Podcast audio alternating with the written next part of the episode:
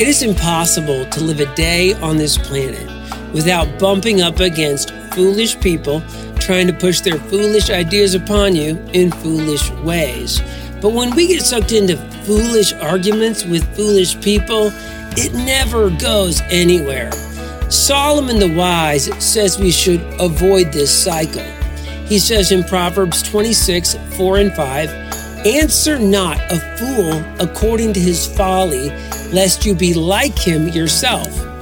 Answer a fool according to his folly, lest he be wise in his own eyes. So here's the idea.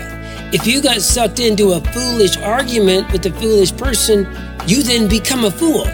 If you don't get sucked in, the fool will think you're a fool, but you'll actually be wise.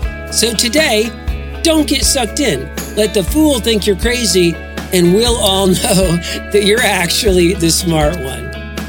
And friend, remember, when you're following Jesus, the best is always yet to come.